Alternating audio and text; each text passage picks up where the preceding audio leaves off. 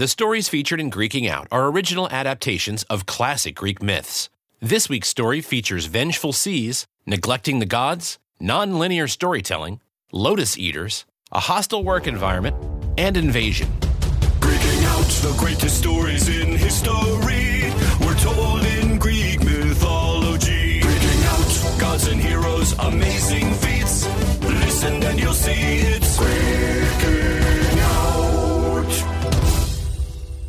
Okay, we're talking the Odyssey again today, and I think it's time for a little recap because we skipped a whole chunk of story and now we're going to go back and talk about it.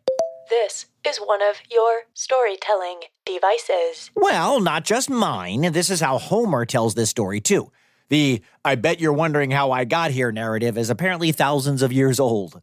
So, last episode, we found Odysseus broken and demoralized, trapped on the island of Ogygia for seven years. He'd been missing for about 10 years while his family at home tried to run the kingdom without him, and he was finally able to escape with some divine intervention. He almost died on the high seas because Poseidon hates him, and then he managed to wash up on the shore of a different island. Fortunately, the inhabitants of this island were good people.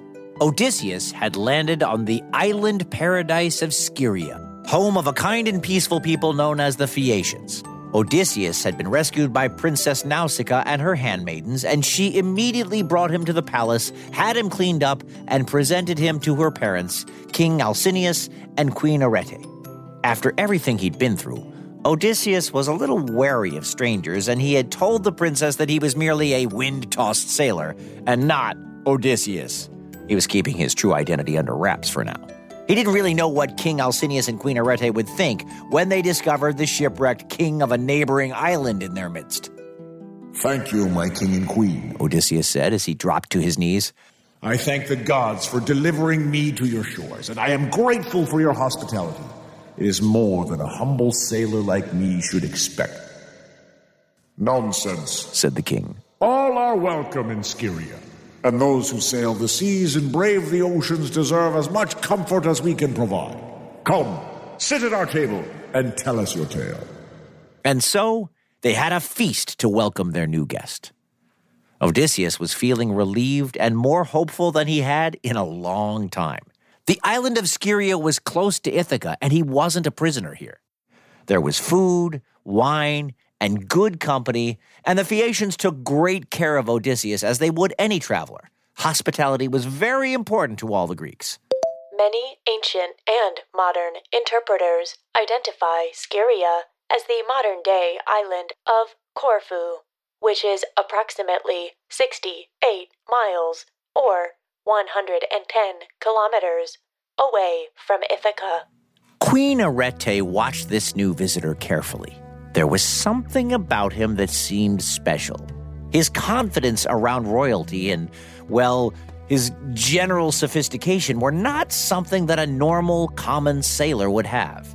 He had a confident way of speaking and a great command of the language that made her suspect he might be more than he was making himself out to be.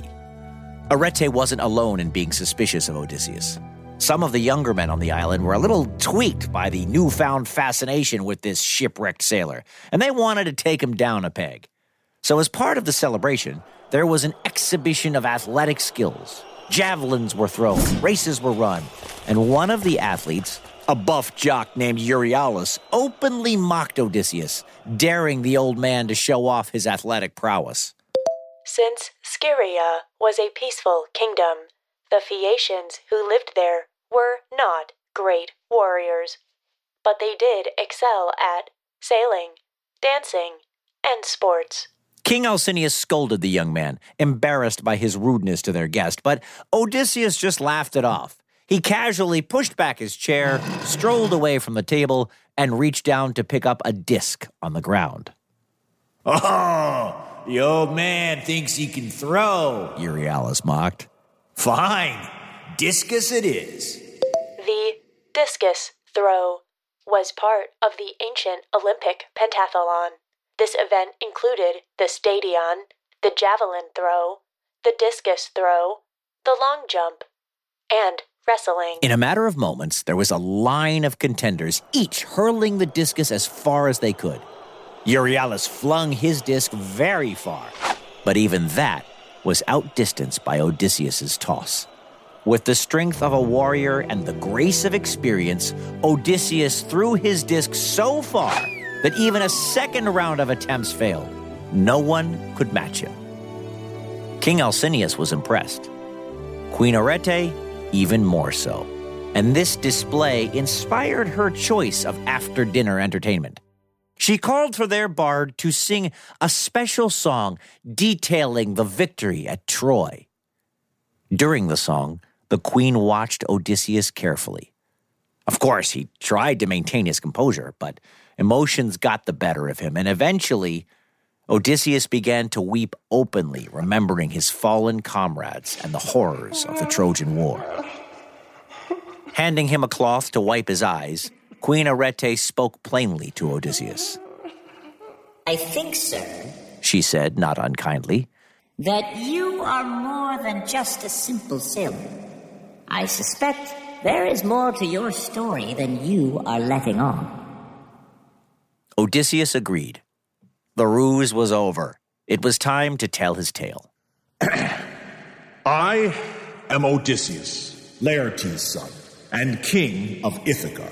He declared in a loud, clear voice. There was a gasp among the court as he raised his eyes and looked around the room. I am humbled by your hospitality. Even more so, knowing you thought at first I was simply a sailor. I wish that any of my crew had been so fortunate.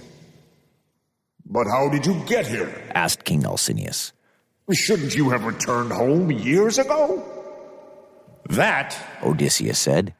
is a long story. And it is a story that we would very much like to hear. The queen interjected. Then, as your guest, I will be happy to oblige. Replied Odysseus.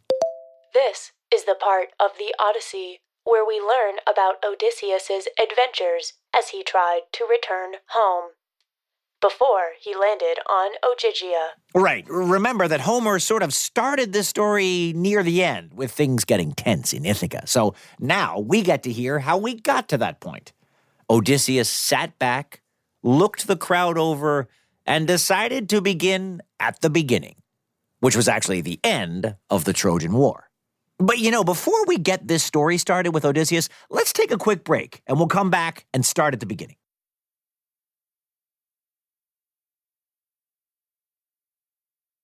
Okay, everybody back? Good. Okay. Everything you hear now is Odysseus telling King Alcinous and Queen Arete and all of the Phaeacians the story of how he got to their island in the first place. He's going back to the end of the Trojan War. Okay.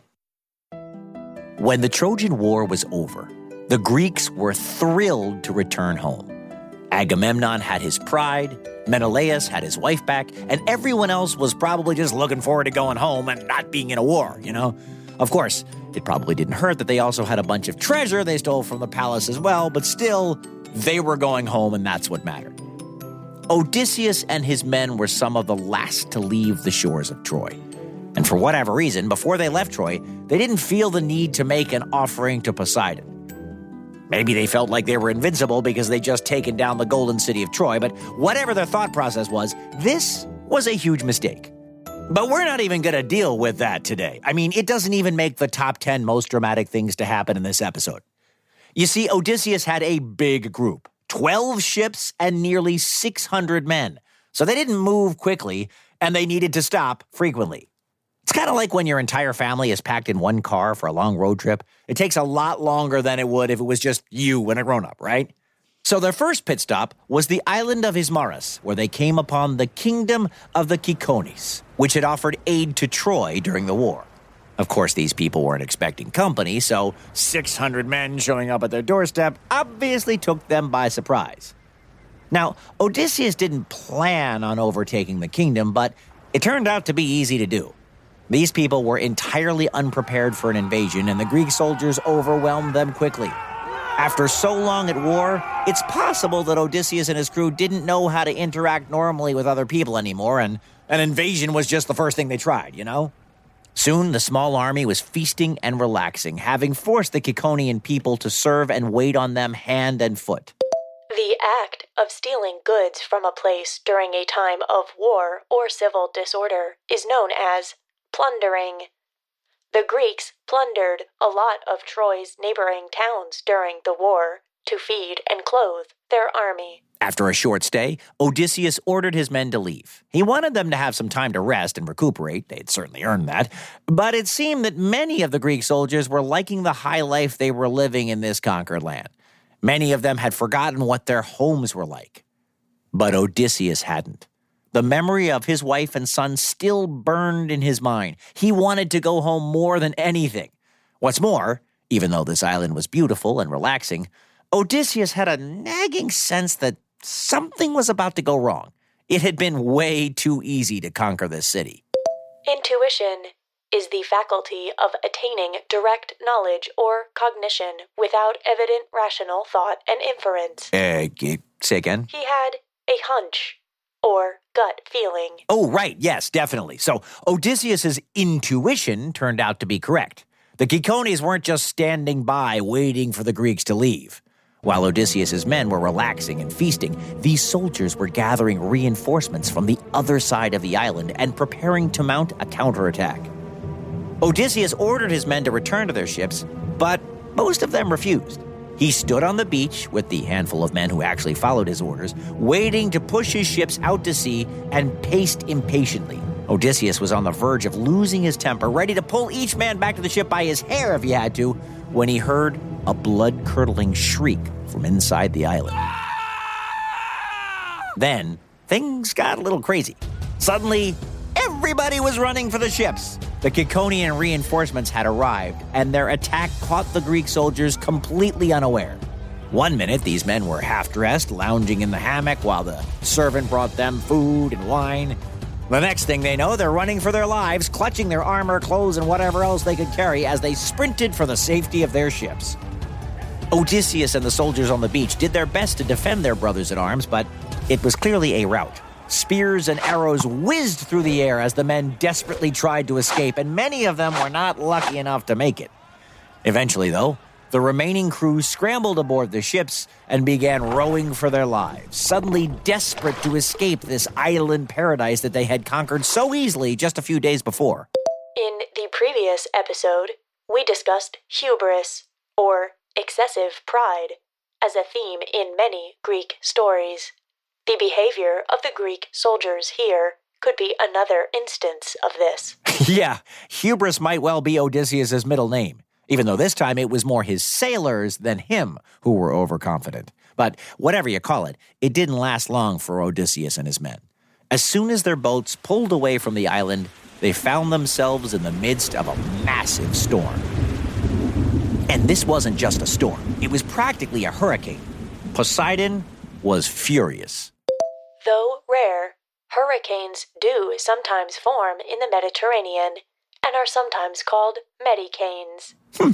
Well, the wind and rain and clouds were so thick that Odysseus couldn't see the sky, let alone any land nearby.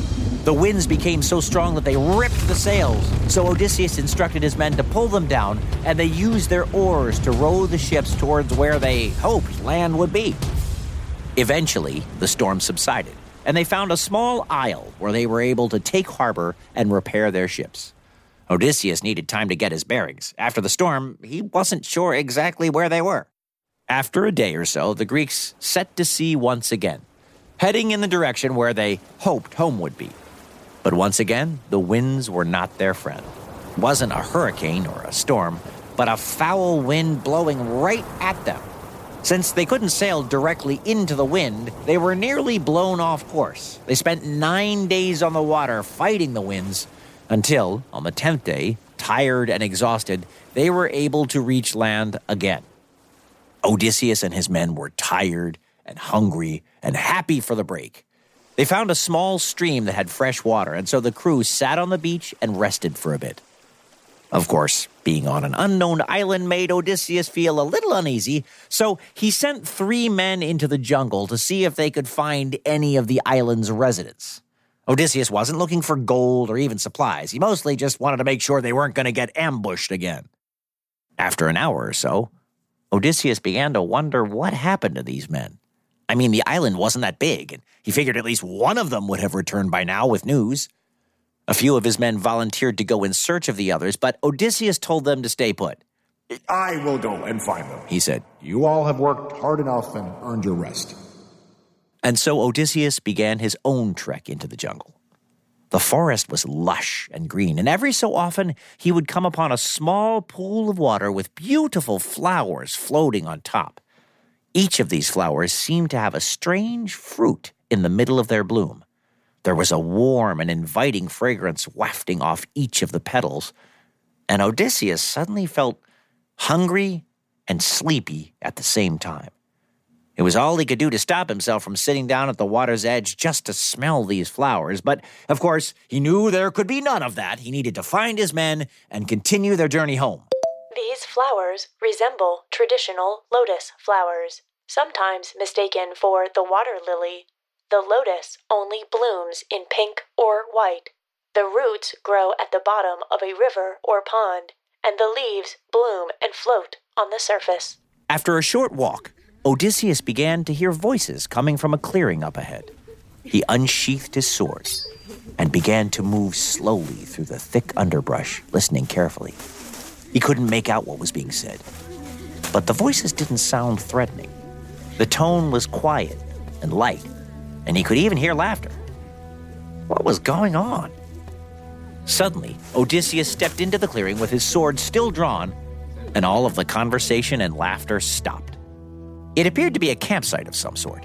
There were a few hammocks strung from the trees, some straw mats with people dozing on them, and a campfire at the center, around which several people lounged lazily, including his three men.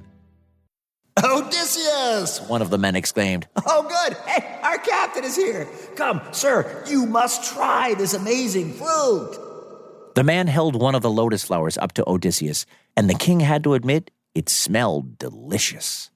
The aroma was sweet and strong, and it made Odysseus's mouth water. But some part of him actually found that concerning. He pushed the flower away, and the soldier looked hurt. You don't want it? He said. I wanted you to report back to me an hour ago. The king replied. What is all this? Who are these people? His men looked at each other. They seemed confused. They looked like they were trying to remember someone's name, but they had long forgotten it. After a moment, another voice spoke up. It was one of the island's residents. Some call us the Lotus Eaters, he said. Most of us cannot remember when we came here. In fact, it seems like we have always been here and always will be. The man stood and slowly made his way over to Odysseus with another lotus flower in his hand. He had long hair, a long beard, and his clothes were little more than rags. His teeth were dirty, and his eyes were glazed over, but his smile was as wide as the sky. That is as it should be, the man continued. Once you taste the lotus, all your other wants and needs melt away. You realize that you need nothing more in this world than to be here on this lovely island among the lotus petals. For a moment, Odysseus wavered. It did seem inviting, just having some snacks and chilling in a beautiful flowering jungle. But then he looked at the three sailors from his ship. In a way, they looked perfectly happy. They were lounging by a fire, eating delicious fruit and enjoying the shade. But he could also see a shadow of worry on their faces, like they had forgotten something important and were trying to remember what it was. He knew that if he left them in this jungle, they would spend the rest of their days exactly where they were now. No thoughts in their heads. They'd never do anything again, let alone return home. This plant was definitely poisoning his soldiers in a strange way. The oleander is considered one of the most poisonous plants in the world. It is a small shrub that can be found in temperate and subtropical areas. I am so happy for you, Odysseus said to the man. Thank you for taking care of my men. And then to the nearest soldier, he said, Could I speak to you over here for a second? The soldier got up with a grin on his face and strolled over to his captain. As soon as they were out of sight of the others, Odysseus took the man by the hand and led him back through the forest towards the beach. Hey, where are we going? The man said. To the beach, so we can go on a boat ride. Odysseus said. The beach! I love the beach! Said the soldier. But I'm not sure about the boat thing, you know? Oh, it'll be great. You'll love it. Trust me. Odysseus said. When Odysseus returned this man to the beach, he instructed his first mate to tie the lotus eating soldier to a nearby bench. He instructed the rest of his men to not go into the forest. By now, the soldier was wailing about how much he wanted to go back and have more lotus flowers, and the rest of the crew were getting a little freaked out. Odysseus marched back into the forest and returned to the lotus eaters. He just sat down among them and smiled at the fire casually. Then, after a few moments, he spoke to another one of his soldiers, suggesting they go for a walk to look for more flowers. As soon as the two were out of sight, Odysseus briskly grabbed the man and ran him back to the ship.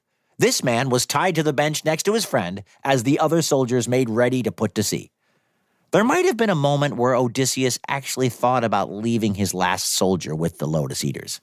It's not like they were hurting him, but as a leader, he felt he had a responsibility to see his crew all home safely, and that is what he was going to do. So Odysseus headed back to the Lotus Eaters a third time, but he told his crew to be ready. He wanted as many people as possible on the boats before he got back. This time, the Lotus Eaters were ready for Odysseus. When he returned to their camp, they were standing by the fire, grouped protectively around his last remaining soldier. All the men seemed scared and confused, sort of like small children.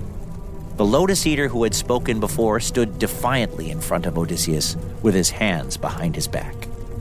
I feel I must protect you from yourself, the man said.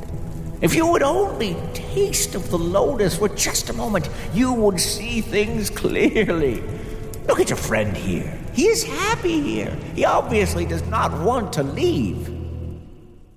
Odysseus glanced quickly at his soldier, and the instant he took his eyes off the lotus eater in front of him, the man moved with a swiftness that Odysseus didn't expect. The old man produced a lotus plant from behind his back and proceeded to shove it into Odysseus's face. In an instant, his eyes began to swim, and his limbs began to feel heavy.